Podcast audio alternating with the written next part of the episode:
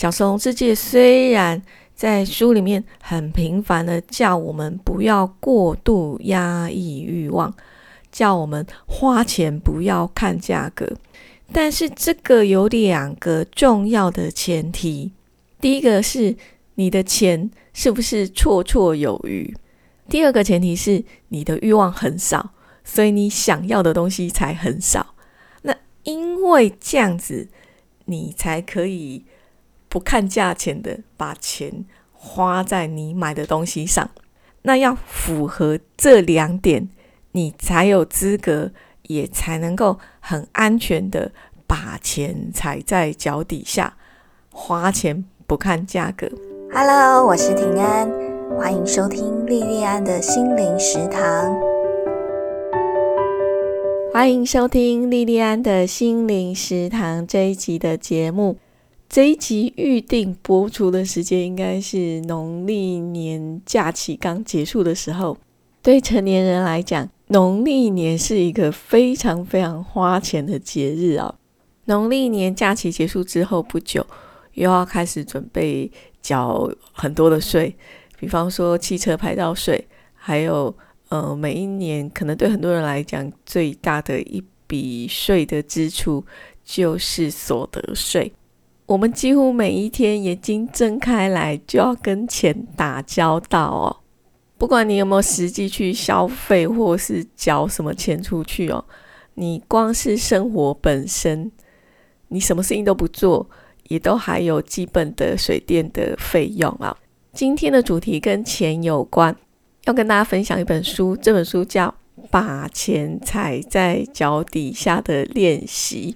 光是这个书名就很吸引人哦。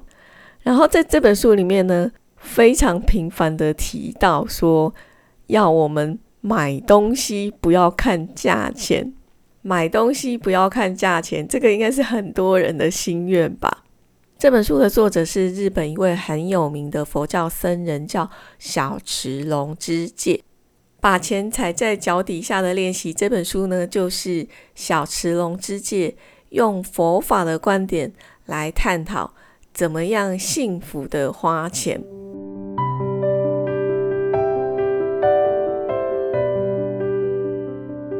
用佛法教大家怎么幸福的花钱。你可能会很疑惑，哦因为一般人对佛教的印象就是会觉得说，哎，佛法一定是教我们要节制欲望，所以他会不会是叫我们都不要花钱呢？可是把钱踩在脚底下这本书的观点却不是这样子哦。小池龙直接认为说，如果是生活必要的物品，比方说吃的东西啊，比方说餐具等等哦。在你的能力许可范围之内，就不要看价钱的给他买下去。他说：“不要为了节俭买一些自己不是很喜欢的廉价物品，让自己身上都是穷酸味。”他说：“这样子的话会造成自己跟周遭环境的灾难。至于其他不需要的物品，就不要买。”他在书里面讲说。因为这些东西会吃掉新的记忆体，让我们的思考没有办法清楚。其实他的这一些看法，跟最近这几年很流行的断舍离的看法，还有就是我们常常会听到说，你要买东西的时候，你要去想清楚，说你这是想要还是需要，就是尽量去买需要的，然后不要去买想要的。这个概念是很像的，尤其像断舍离的概念。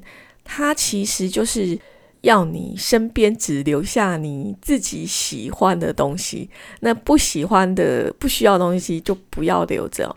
我觉得小石龙姐姐在这一本书要阐述的观点，就跟这个断舍离的概念是很像的哦。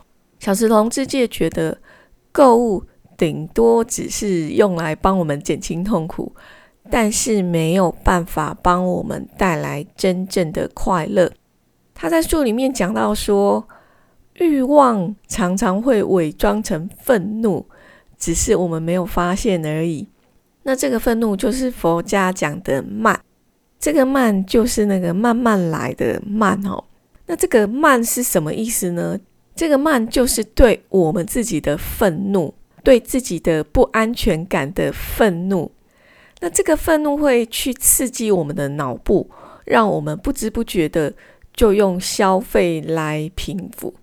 那这种方法减轻了痛苦，却让我们误以为这个是快乐。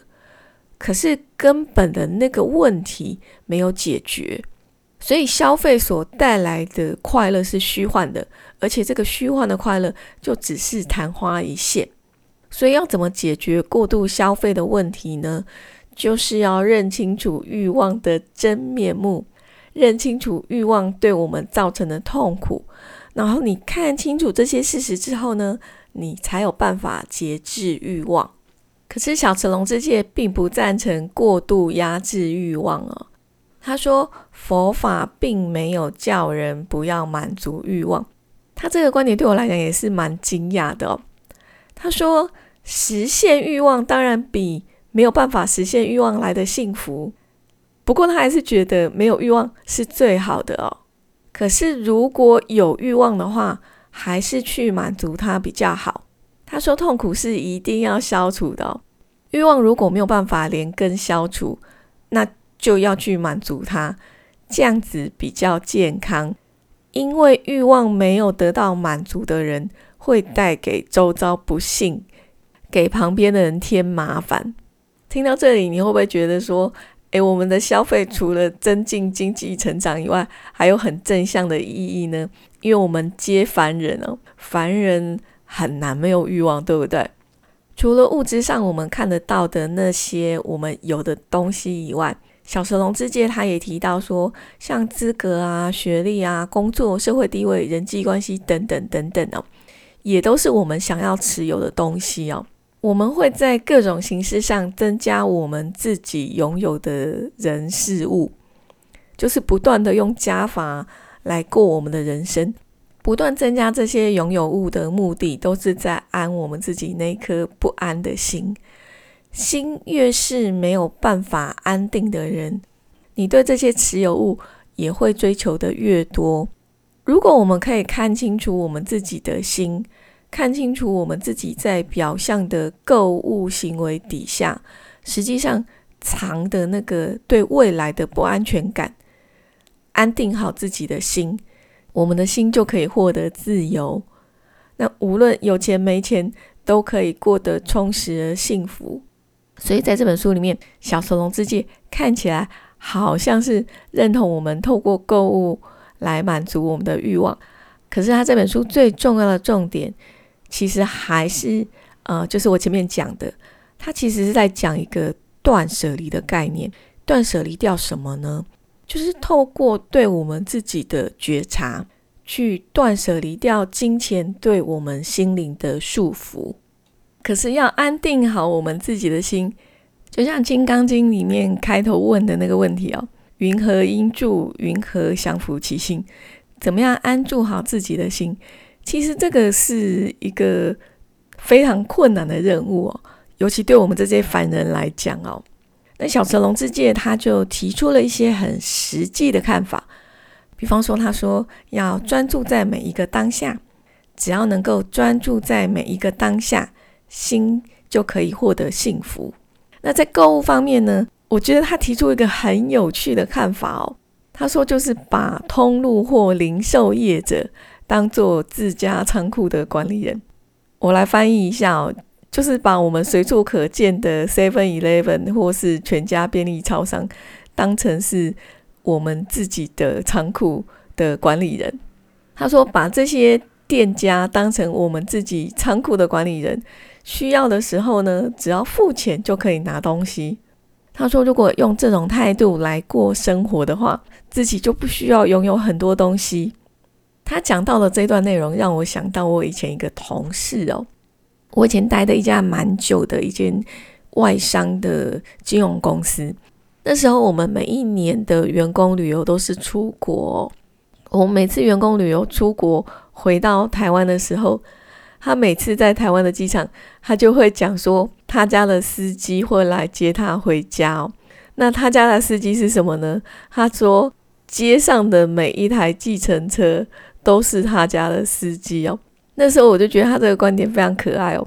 街上的每一台计程车，或者是呃我们手机订得到的什么 Uber 之类的，都是我们自己的司机哦。那只要有钱就可以去做哦。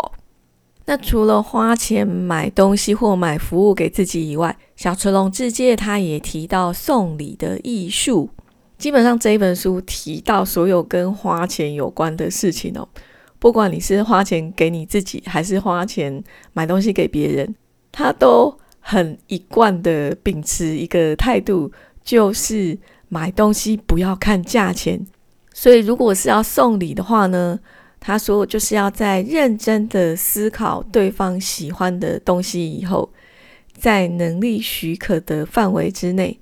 不要看价钱的，给他买下去。他说这是用舍的心情，舍是那个舍弃的舍哦。他说这是用舍的心情在做一件事情，而不是在交换礼物。所以你送出去的不是价钱，而是觉得很适合对方的东西。你的目的是为了要让他心情很快乐。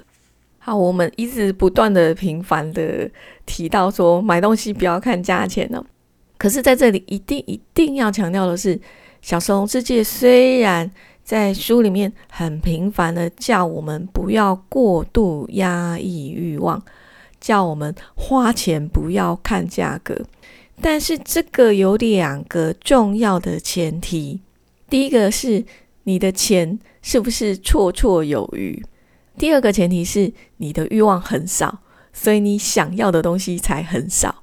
那因为这样子，你才可以不看价钱的把钱花在你买的东西上。